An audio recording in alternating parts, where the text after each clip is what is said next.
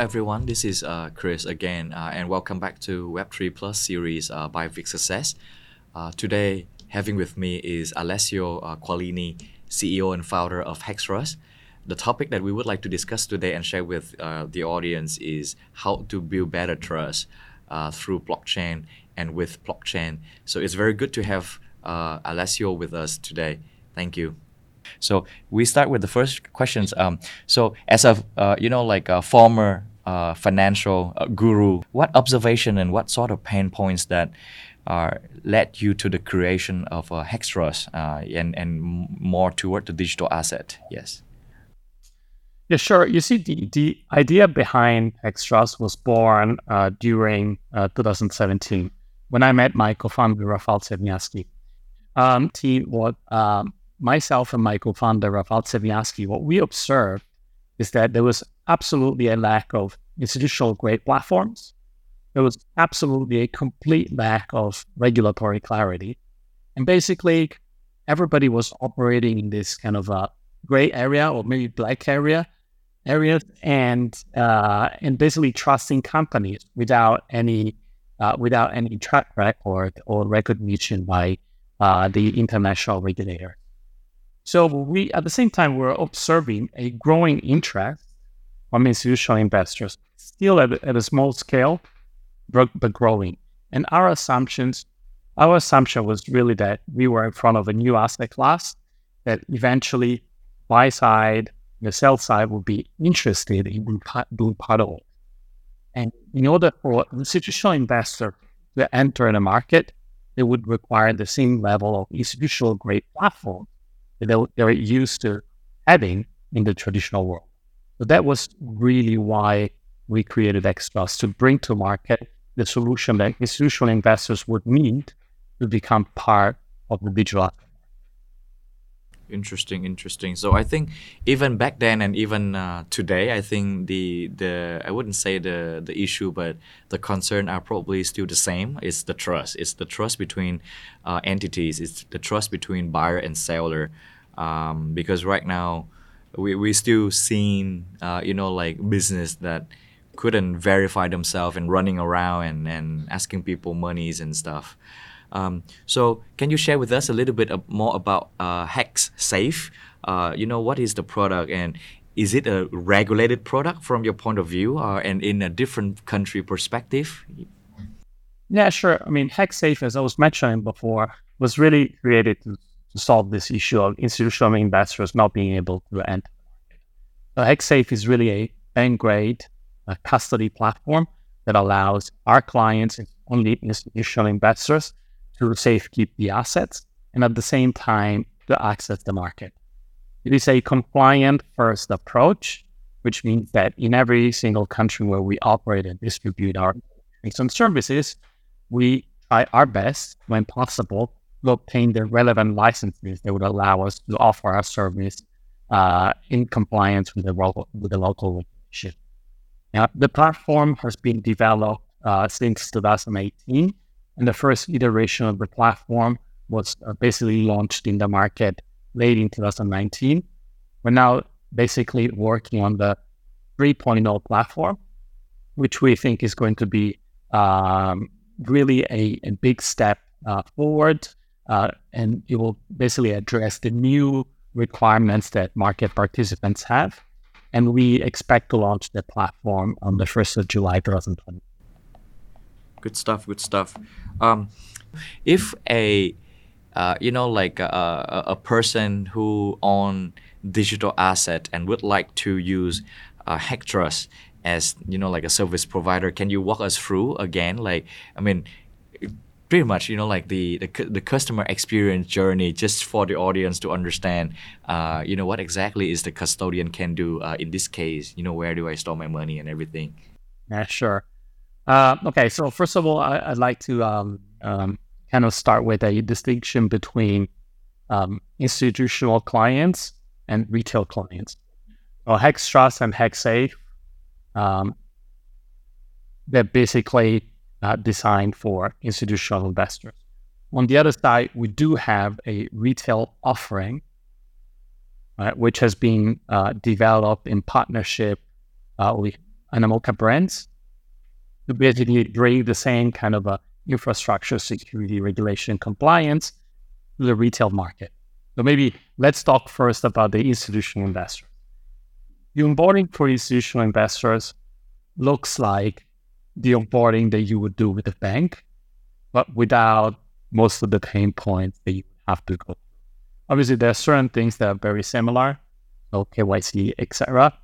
Uh, but then obviously they're much more streamlined than um, than in a bank and less paper digital. And then there is a real onboarding, which is basically designed toward digital assets. What it means is, first of all, we need to understand what kind of services you want, you will be using, right? So if it's a pure custody or escrow service, or whether you would be using more on-chain services, for example, accessing smart contracts on chain, or whether you would be using some staking services. Yeah? And then the third step is whether you would be using other financial services, uh, ancillary to custody. For example, are you going to uh, do on-ramp of ramp of fiat currency into digital assets through us, or are you going to use our uh, execution uh, services in the market to exchange one coin to another? Our account structure is, I would say, fairly flexible and complex at the same time. But, but there are basically three things that we'll need to define. First of all, the company structure. But you might be, for example, a bank, and within a bank, you might have different subsidiaries in different countries. Well, Bank A, Singapore branch, Bank A, Uh, Hong Kong branch, right? And then within each of the branches, you might have different services. So you might have private banking, you might have asset management, you might have the prop trade, right? So once we understand the structure of the company, we can go and set up the account structure, right? So that all the assets are segregated account- according to the, uh, the, the corporate structure. Secondly, we need to decide The, the authorizational workflow, right? So the whole workflow, who can do what for each entity and each sub-account. And then lastly, uh, we need to define the policy engine, right? So um, every company has very tailor-made requirements, but for example, for uh, private banking, they might want to, right, if the transaction is uh, between, is up to one million dollars, then it can go through automatically. But if the transaction is beyond one million dollars, then it will require the signatures of a couple of managers. One aspect that I forgot to mention, uh, we also offer uh, quite, quite flexible wallet solutions. This is more kind of blockchain specific. So our clients can decide within each wallet whether they want to have. And even, you know, I saw on the website that, you know, even the way that the client would like to sign off the transaction, you know, like uh, by a few signature or multi-sig wallets. Uh, you also have that as well. Yeah. So clients. So when um, when we release in, on the first of July, uh, the third iteration of the platform, will basically provide two types of uh, solutions. So for some clients, they're very comfortable with H S M uh, solutions, right, and policy engine. Um, I would say this is kind of a most um, the solution that is most aligned with the banking workflows nowadays. And then we, in parallel, we have an M P C solution for clients that want to um, share the private key responsibilities uh, across different entities of their group, or whether they want us or other partners to share part of the responsibility inside transactions. It's, uh, you know, because I, I used to work for, uh, you know, traditional financial industry as well. It's such a powerful, uh, you know, like uh, applications that we are able to to do it here. Because right now, if you look at the traditional banks and financial institution, one of the, the biggest challenge that they have to go over and over every year is, you know, like basically look back their I S O process and change, you know, from one year to another and get consents over different departments, you know, for example, just, just to agree on, you know, a, a process. And here you can create an engine where a client coming in, choose exactly go left, go right, go straight, jumped, uh, anything that you can you can do uh, with with your process, and we are here just provide the infra uh, for that. It's impressive, impressive, I have to say. Can't wait to uh, maybe uh, play around with the three point oh version uh, in July, uh, Alessio. Um, you know. You, so you walk through us the uh, the the process, the engine. Is there any other? Because I really like that d- description you you you have uh, for the product, which is the uh, bank rate. You know, like a product. Is there any component that you can pick out uh, just to share with the audience about that bank rate? You know, type of uh, feature uh, from the platform. I mean, there's obviously the the security part. I think that's where the, the whole game is played, right? Especially for custodians. Um, I mean, the role of custodians in digital assets is quite different from the role of custodians in the traditional world. We can talk about it, but uh, that's, that's a different topic. But obviously, the security part is paramount. It's critical. It's critical for us. So when I say bank rate, it means that you have designed a platform that has the right segregation, that has the right uh, hardness of the hardware, cryptographic methodologies that you use, the software, et cetera. You need to get a certain number of certifications. You have to be certified by third parties. All the number, all, all the uh, certifications that we know in the bank, in the banking world. So I S O, obviously, but you need to have S O C one, you need to have S O C two, et cetera. You need to renew your certifications continuously. You need to be regularly penetration tested by external parties to make sure that uh, your your architecture infrastructure is solid enough to protect clients' assets. So I think the security is really something that we take for granted, but it's a, always a work in progress, and it's our you know, first priority zero for us. Yeah. Then the second one, what I would say is something specific to the blockchain that we really pride, pride ourselves, uh, ourselves of providing to the market, which is the, the segregation of assets that we're able, uh, that we're able to provide. Obviously, there is a legal bankruptcy remoteness um, type of structure that we put in place, which means that even if Hex Trust goes down, our clients' assets are not going to be part of the bankruptcy state, right? This looks something, it, it sounds like something that honestly should be adopted everywhere, but we've seen in all the failures that we've observed in the last few months, it was actually not something that was properly done. Uh, but at the same time, there's also a segregation that is possible to do on-chain, on the blockchain. We really pride ourselves to provide a extremely transparent solution. We're talking about Bank A B C, uh, Singapore branch, private banking, client's money, client A.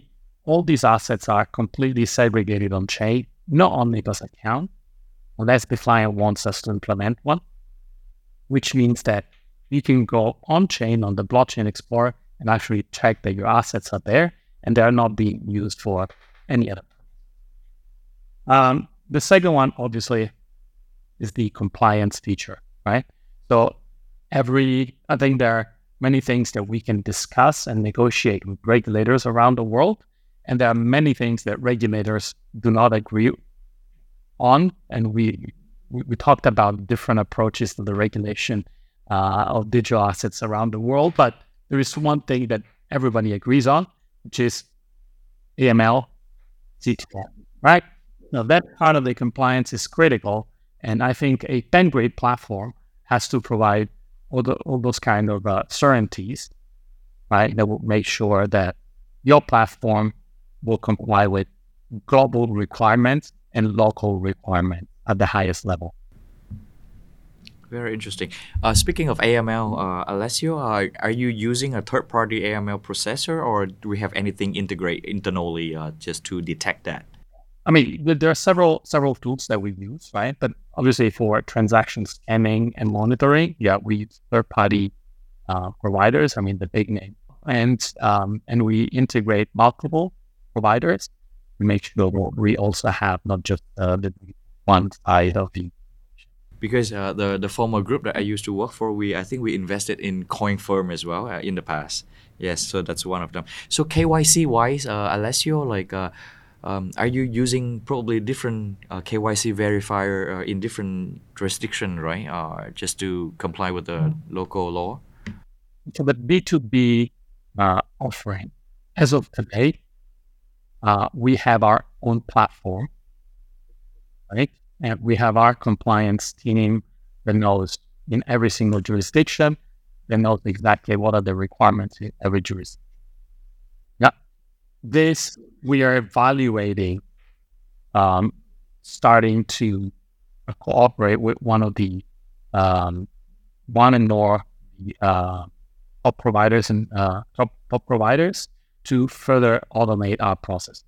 But for the B two B offering, it is not really a priority because of the, the number of clients that we onboard on a daily basis is very limited.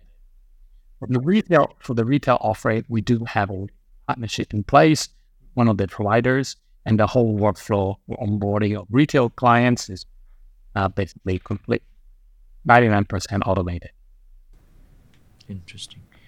Um, I think you mentioned uh, a point about, you know, like uh, if, if if the client would like, you know, like a Hex Safe team to be involved in the approval process as well. I mean, how many percent is that, you know, right now sitting in your clients that, you know, like asking Alessio, can you hold just like one key out of the five key uh, for us so that you can participate in the process of uh, approve or disapprove a transaction, something like that? What would be the percentage?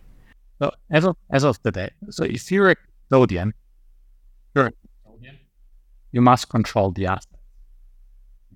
But as of today, we always hold either the entirety of the key or a majority of the share of the key. All right? Because we need to have full control of the app. Then we have two different offerings, right? And one is shared custody and the other one is self-custody. Then the shared custody solution is not even a custody solution, it's a software. Solution that we provide where we can hold a minority uh, on the shares of the private key. And in a self-custody solution, we hold none. Hmm. Interesting, interesting. So uh, providing the custodian services here, meaning that you're holding the majority of the, the control. Uh, Very good. Fair enough. Fair enough. So I guess, I guess, right? I mean, this is just my wild guess. Uh, the client, prop, I mean, Hex Trust itself probably uh, will have some, uh, you know, like uh, asset protection insurance, sort of, to go to go together with the service, right? Of course. I mean, I think the uh, as of today, the, the barriers of entry in the custody world have really raised to a very high level. Apart from all these certifications, apart from all these licenses, you need to have an insurance, and the insurance has to cover lots of aspects of uh, both the you know the physical infrastructure, the cybersecurity part, processes, and people that are involved in the process. Yeah. So yes, we do have uh, a number of insurance policies in place to prevent us. Right. It, it sounds like everything go very smoothly for uh, Hex Trust business uh, since two thousand seventeen. What are some of the main challenges that you are facing today and and uh, expecting in the in the few year time? I think that there is one big piece which is technology, right? So if we really look back at two thousand seventeen or eighteen when we started our journey, probably the top ten blockchains are completely out. Fairly different, right? There was only an E R C twenty standard, lightly used, right? And there were not really any widespread use of smart contracts. It was a very, very different market. We didn't talk about staking, right? So the, the technology evolves continuously and evolves very quickly. This is also one of the reason, one of the reason why that very few traditional financial institutions that were able to bring a competitive offering to the market, right? So that the technology is evolving so fast that the pa- that the pace is not really comparable to the internal processing pace of traditional financial institutions. But it is But it is a big challenge uh, for uh, tech-fin companies like us, and it involves really um, attention, continuous attention to the market, what's going on, and ability to implement changes, to react to the market updates uh, very quickly. I would say that the second, the second one is really the fact that nowadays we basically provide a global service, which means that we have to operate from different countries, yeah? uh, with lots of challenges that different countries really uh, offer to us. But at the same time, we need to offer a continuous twenty-four by seven, three sixty-five type of service. Yeah? We never have time to shut down the servers and reconcile. We never have time to shut down the servers and update the software. Everything has to be really systematically organized to make sure that we're always available and the numbers that we show to our client are always correct. So this is on the, I would say, technology and operational side of things. On the other side, you mentioned regulation, and that is, I would say, it's not a challenge as of today per se. Uh, I, I would say today, it's still a big question mark. Uh, but it could become a challenge or uh, some in the future, right? So we're basically preparing ourselves.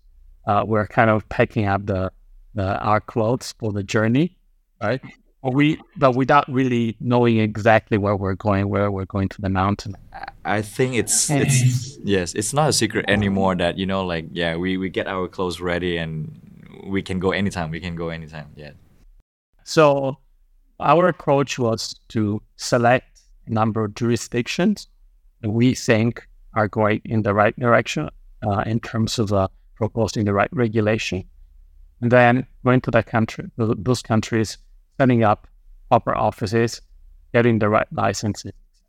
And this cannot only be one country, right? Because the risk will be too concentrated. I mean, we've seen how regulation has really changed. Just, I mean, for, I'm based in Hong Kong, right? And in Hong Kong, we've, we basically swung from no regulation to, you know, banning certain activities, then to the, the fear of the crypto ban coming from mainland China, right? To then a partial opening, and now to a, seems like kind of a, a bullish approach to digital assets in Hong Kong.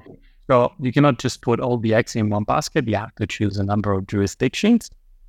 Right, and and then make sure once you choose a number of jurisdictions, you cannot just operate siloed businesses in every single jurisdiction. You still have to operate a global business.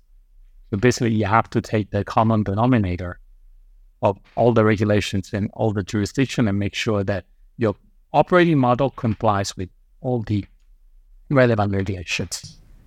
I agree. I, I always say to some of the startup, you know, like uh, I incubate that uh, there's not maybe uh, a regulations that completely can regulate you right away, but try to be as close as possible to the regulation that you are seeing in certain country uh, and try to, you know, like follow the most common one. And believe it or not, this common one changed from one year to another. uh, so, yes.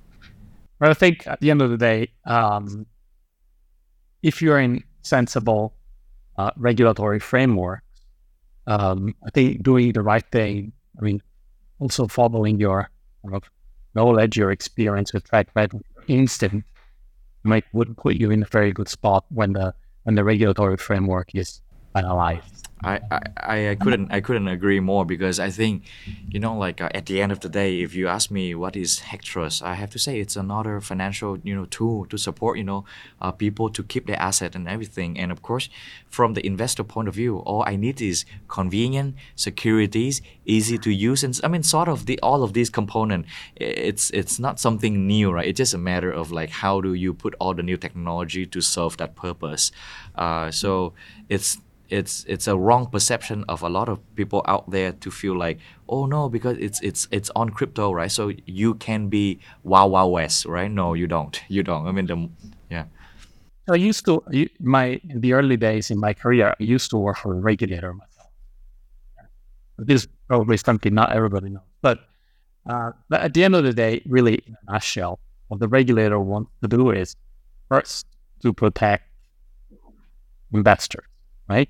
And second, to prevent fraud, money laundering, to protect some behavior that you don't want to see in the financial market, right? And okay, the, the promoting fairness and efficient capital formation, that's a little bit second step. But if we talk about protecting investors and preventing fraud or money laundering or terrorism financing, I mean, that's really, it's perfectly aligned with the mission of Hex Trust, right? That's what we do for a living.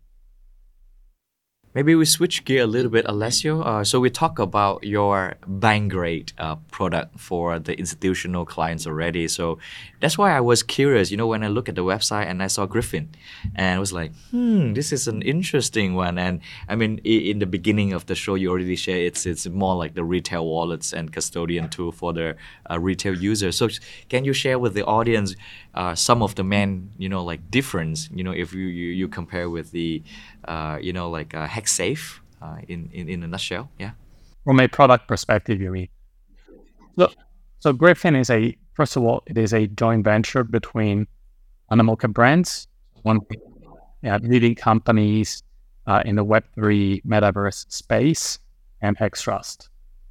So the idea behind uh, Gryfyn, right, was to really bring to market a solid solution that would cannot translate the same kind of certainties that we have brought to the institutional market and bring them to the retail market.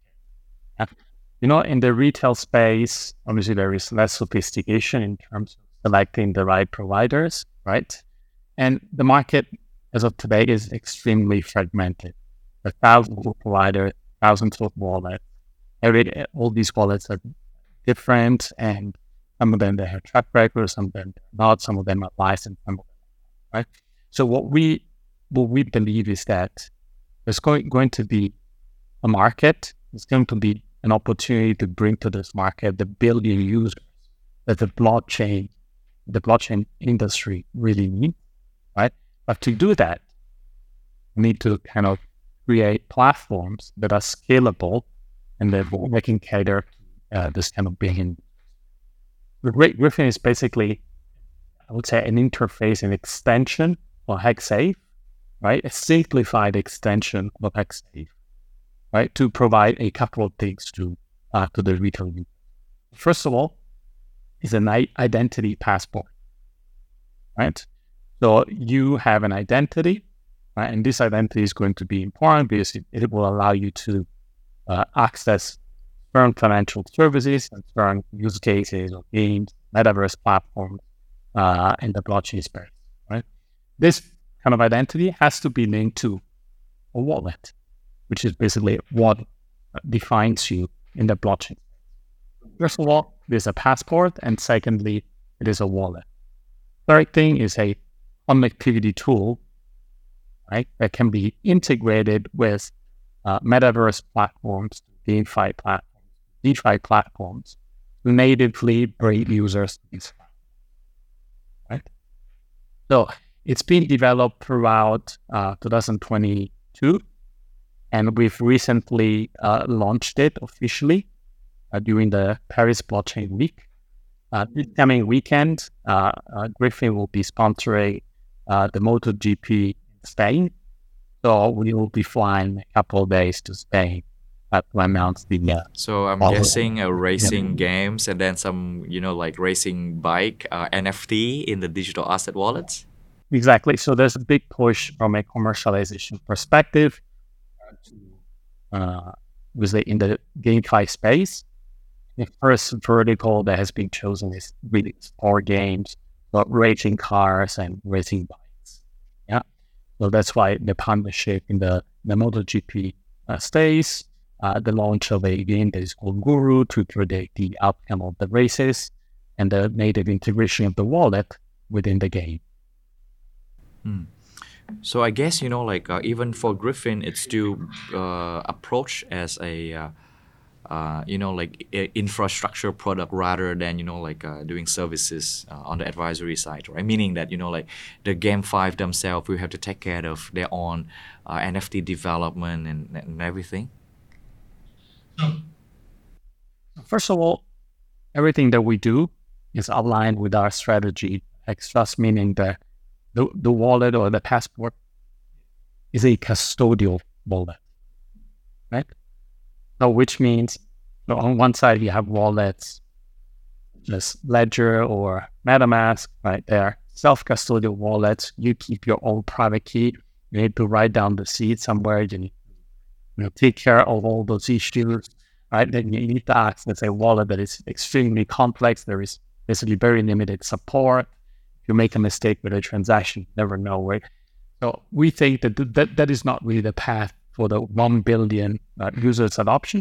I mean, also keeping in mind that um, regulators, as the market grows, uh, will be on top of it. Yeah, when you transfer value, whether it's an N F T or they will, they will want to uh, implement a, a number of controls similar to where we are seeing in the institutional space. So we want to start and doing it from step one. Okay, let's start as a regulated platform. Let's start as a fully custodial platform, right? All right. Yeah, because I think um, in this side of the region, Southeast Asia, I, I used to speak around the conference, and one of the aspect that I always share to a future project that I share with them, one of the the main reasons for a lot of the the, the regulators from this region didn't really green light all the way a lot of the crypto activity because they couldn't get a hold of the uh, A M L uh, and, and, and, and, you know, like fraud, you know, like protection and everything. And it all goes back to the K Y C, which is, do I know you well enough for you to process and, um, you know, like perform all of the activities? If the answer is yes, I think the regulator uh, probably have less issues of allowing you to, to run uh, these activities. But mm-hmm. if they, they feel like, uh, yeah, I couldn't see enough, then of course they will try to slow you down. Yeah, I mean, there will be, I would say, probably two markets. One is going to be the anonymous self-custody type of market, and the other one is going to be the one where you do have an identity. You don't really need to put it on the blockchain and everybody would know who you are, but there will be some kind of zero-knowledge type of proof that They'll, uh, they'll make sure that your identity is recognized and revealed in case something. So I think that's that's that's very interesting because I think in the near in the near few years you will see even for the custodian it will split into the two directions. Is one is all of these retailer and institutional try to be as K Y C as possible, and the other one is you know what I I wanna completely off it and you know like. Uh, Uh, yeah, just using the infra and that's it. Agree, agree on that. I mean, not not to jump on a, on a different um, to a different company, but what we did in Clearpool, right, is exactly the same. So we have two types of platforms. We have one platform that is completely permissionless. We have another one that is permissioned. Right? It's two different two different use cases, two different types of uh, clients. Sometimes there are overlaps.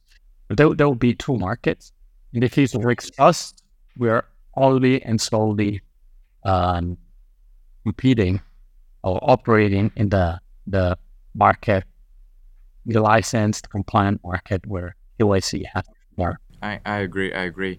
Because the beauty of, of uh, decentralization application is people can choose. People can choose to be completely decentralized. So you, I mean, if even you want or regulations, f- try to push for that. I mean, the, the freedom are still there for people to choose in, in, in some product uh, aspect.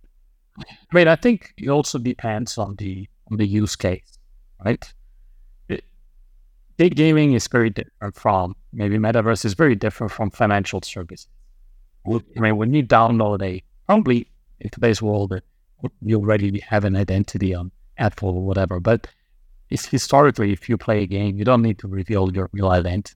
Just like, even if you're transferring one shield or skin to another player, you don't really need to. Even if it has a value attached, you don't really need to reveal your identity. But in financial services, where everything is highly motivated, uh, so you have to. So I think we and the block the, the beauty of the blockchain uh, the blockchain market is that it's not just a market for financial services, right? It enables a whole um, new kind of set of use cases. So I think we will see this convergence of rules that have to apply to financial services as well as all the other use cases. Thank you, thank you. Uh, maybe we switch to the last questions for you today. Um, you know, like Vietnam has been one of the very vibrant uh, crypto community uh, in Asia, and it's looked like uh, I think it's it's more uh, on Gryfyn right now uh, than uh, HexSafe uh, at the moment for Hex Trust. Um, are you are you planning to do uh, you know or or work with some local you know like community here to you know like uh, promote about the products that, that you guys are building uh, very good uh, from Hong Kong? Yes, I mean we we would love to. Um, last year was a little bit. Uh, I think it has been a little bit complex, uh, especially this uh, a big chunk of our team is in Hong Kong, so it was. Uh, very different, very, very difficult to travel from Hong Kong. And definitely, I mean, this year, going to be the, the expanding into uh, Southeast Asia, Vietnam, et cetera is one of our targets. Uh, it is true that the community is probably more regional-based, but I mean, there are still institutions. Uh, we can have clients in Southeast Asia, uh, so HexSafe can be a solution for them. Uh, H T Markets, so our markets offering for on-ramp, off-ramp, or execution can be... Uh, can also be a tool uh, for institutions. We do have an office in Vietnam, and uh, it so uh, that, that's also something that we can use to build a community, to uh, host events, et cetera. And we'll uh, we'll start doing that. No, no, I, I I agree with that because so I used to I used to sit in the same panel with uh, uh, Bobby from uh, Animoca uh, as well. So we talk about Vietnam all the time, and here I think uh, interestingly one of the projects that I'm working on is is skewed toward more the uh, educational angles with universities. So I think teaching these you know incoming talents into the industry about you know how to Uh, custodian and wallets that holding your digital assets uh, from uh, the product angle would be very good. Uh, and and Gryfyn, you know, I look at the design of the product; it's it's it's look awesome. So I think that would be one of the angle that we can start in in, in Vietnam as well. Yeah, thanks a lot. All right, all right, uh, Alessio. Uh, I think that's that's about it. That we're wrapping up our interview. Uh, thank you so much for for for, for joining us. And and well, thanks. Yeah. Let's, you know what, uh, retouch in a six or eight months time because, you know, from a product uh, point of view, I think you guys are going to keep going out with a lot of uh, big new feature, and we would love to retouch again to to hear more story on the product. Fantastic. Looking forward to it. Thank you, Alessio. Thank you so much. Thanks. So that's it, everyone. Uh, we're wrapping up our section with Alessio Quaglini, the C E O and founder of Hex Trust. Uh, with his sharing today, we understand that even as a wild and still emerging uh, industry as blockchain, uh, there are still applications like Hex Trust uh, be able to build a lot of, you know, like the trust between all of the institutional clients that blockchain are currently serving. And sometimes it doesn't mean, you know, when it's involved crypto and blockchain, uh, things can be unclear, things can be uh, not regulated. Uh, actually, it's the contrast because, you know, blockchain has been um, uh, described as one of the most trusted technology out there. So I think today we learned that Hex Trust is one of very good example that how blockchain actually can serve a lot of institutional clients out there, and the product, the governance can be as strong, as safe as uh, any banking product out there. Uh, if you would like to learn more about blockchain, crypto, digital asset, and web three, uh, do follow us on uh, Vic Success, uh, YouTube, uh, Spotify, uh, Google Podcasts, as well as Apple Podcasts. Uh, see you in the next series. Thank you so much.